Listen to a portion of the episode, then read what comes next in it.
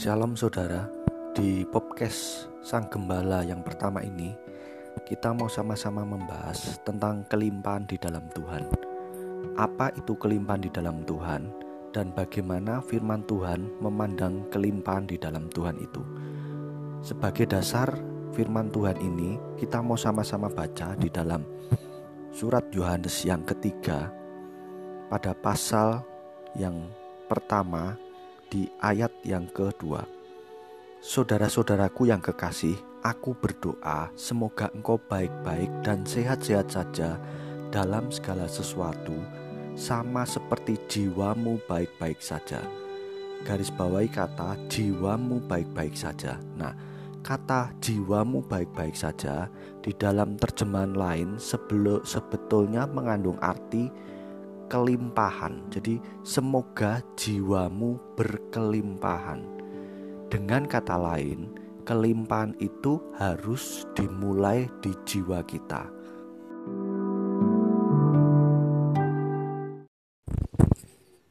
Masalah yang sering kali timbul di antara anak-anak Tuhan adalah banyak orang Kristen mengidentikan kekayaan sebagai sesuatu yang duniawi dan kemiskinan diidentikan dengan sesuatu yang rohani.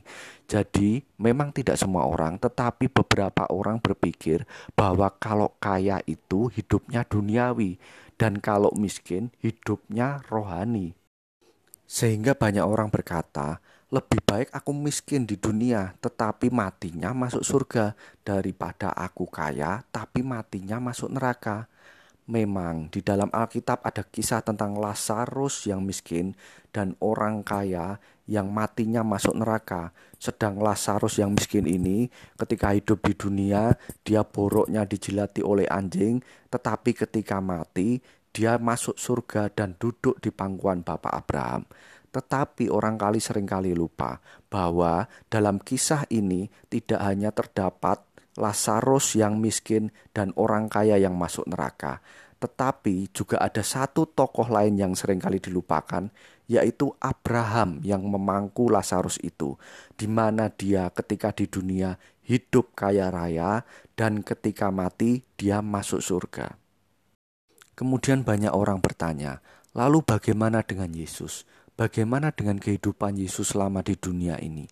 Memang ada ayat Alkitab yang mengatakan bahwa Yesus yang kaya rela jadi miskin supaya kita menjadi kaya.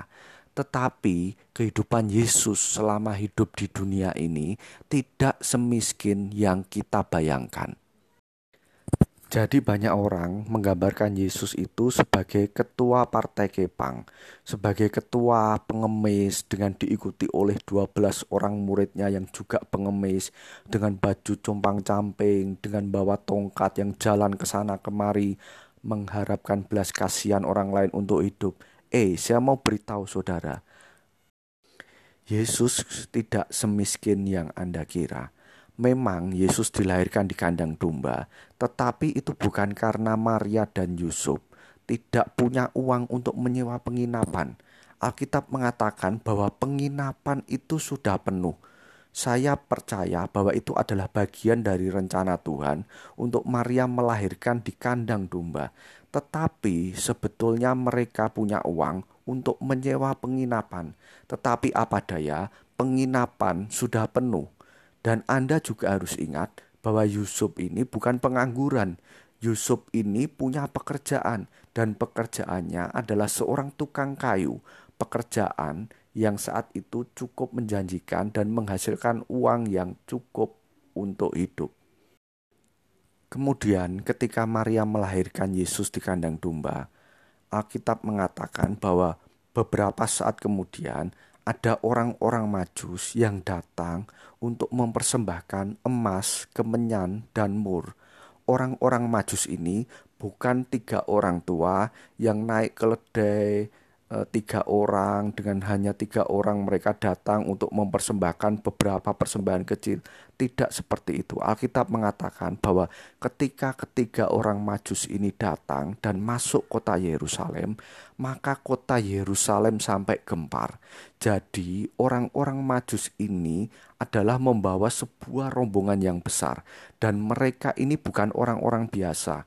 Orang-orang Majus ini adalah seperti raja-raja kecil, mereka adalah orang-orang yang kaya dan diperkirakan apa yang dipersembahkan oleh orang Majus ini kepada Yesus berupa emas, kemenyan, dan mur adalah barang-barang yang sangat berharga yang bisa membiayai Yesus bahkan sampai Yesus itu menjadi dewasa. Kemudian setelah Yesus dewasa, apakah Yesus hidup dalam kemelaratan? Apakah Yesus hidup dalam kelimpahan? Nah, Alkitab mengatakan bahwa ketika Yesus disalibkan, jubah yang dipakai Yesus itu diundi oleh prajurit-prajurit Romawi untuk diperebutkan. Nah, saudara, di zaman itu jubah yang panjang, yang sambungan terusan, tidak ada potongan atau jahitannya, itu adalah jubah yang sangat mahal. Itulah sebabnya tentara-tentara Romawi berebutan membuang undi untuk mendapatkan pakaian Yesus. Jadi, pakaian yang dikenakan Yesus itu bukan pakaian sembarangan. Yesus tidak semiskin yang Anda kira. Apalagi buktinya, Alkitab juga mengatakan bahwa ada satu orang penting yang melayani Yesus selama dia melayani di bumi. Dia adalah istri Kusa, bendahara Herodes orang ini bukan orang sembarangan. Kusa ini adalah orang yang memegang kekayaan Raja Herodes di waktu itu. Dan istri dari Kusa ini adalah seorang pengikut Yesus yang setia. Bahkan dikatakan bahwa ku, istri Kusa ini melayani Yesus dan rombongannya dengan kekayaannya. Lalu bagaimana dengan murid-murid Yesus? Apakah murid-murid Yesus juga miskin semua? Ternyata juga tidak, saudara. Alkitab mengatakan bahwa ketika Yohanes dan Yakobus dipanggil, mereka sedang membeleskan jala bersama Sebedeus ayahnya dan orang-orang upahannya.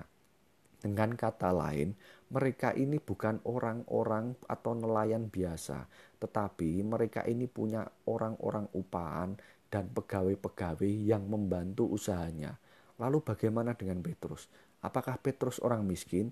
Ternyata juga tidak, saudara. Petrus ini punya rumah yang cukup besar yang sering digunakan Yesus untuk mengajar. Para arkeolog menemukan rumah Petrus, seruntuhan rumah Petrus di Kapernaum itu rumah yang cukup besar. Dan Anda harus ingat bahwa Petrus ini menikah dan punya ibu mertua yang tinggal serumah dengan dia. Dan Petrus ini juga bukan pengangguran. Jadi Petrus pun tidak semiskin yang Anda kira. Nah, dalam pelayanan Yesus pun, Yesus tidak punya sekretaris, Yesus tidak punya si acara, Yesus tidak punya song leader, tetapi Yesus punya satu murid yang ditempatkan pada posisi khusus, yaitu bendahara. Bendahara berarti dia yang megang keuangan, yaitu Yudas Bahkan Yudas ini sering mencuri uang yang dipegangnya. Berarti uang yang dipegangnya ini bukan jumlah yang kecil. Karena kalau jumlahnya kecil, kalau diambil akan mudah ketahuan. Saya percaya bahwa uang yang dipegang Yudas ini uang dalam jumlah yang cukup besar. Jadi sekarang kita tahu bahwa kemiskinan itu tidak identik dengan kerohanian, dan kekayaan atau uang itu tidak identik dengan keduniawian. Memang Alkitab mengatakan bahwa akar segala kejahatan adalah cinta akan uang. Tetapi uang itu adalah benda, sehingga benda itu adalah netral. Yang salah bukan uangnya, tetapi yang salah adalah cinta uang. Yang menjadi akar kejahatan adalah bukan uangnya, tetapi yang menjadi akar segala kejahatan adalah cinta uangnya. Jadi sekarang kita tahu bahwa kelimpahan itu bukan tentang seberapa banyak harta yang kita punya dan bukan tentang seberapa banyak uang yang kita miliki, tetapi itu adalah harus dimulai di dalam jiwa kita sendiri. kita harus izinkan Tuhan untuk membentuk jiwa dan roh kita, sehingga kita tidak terikat dengan yang namanya kekayaan, tetapi kita bisa menggunakan kekayaan itu untuk mendapatkan kualitas hidup yang lebih baik, untuk memuliakan nama Tuhan.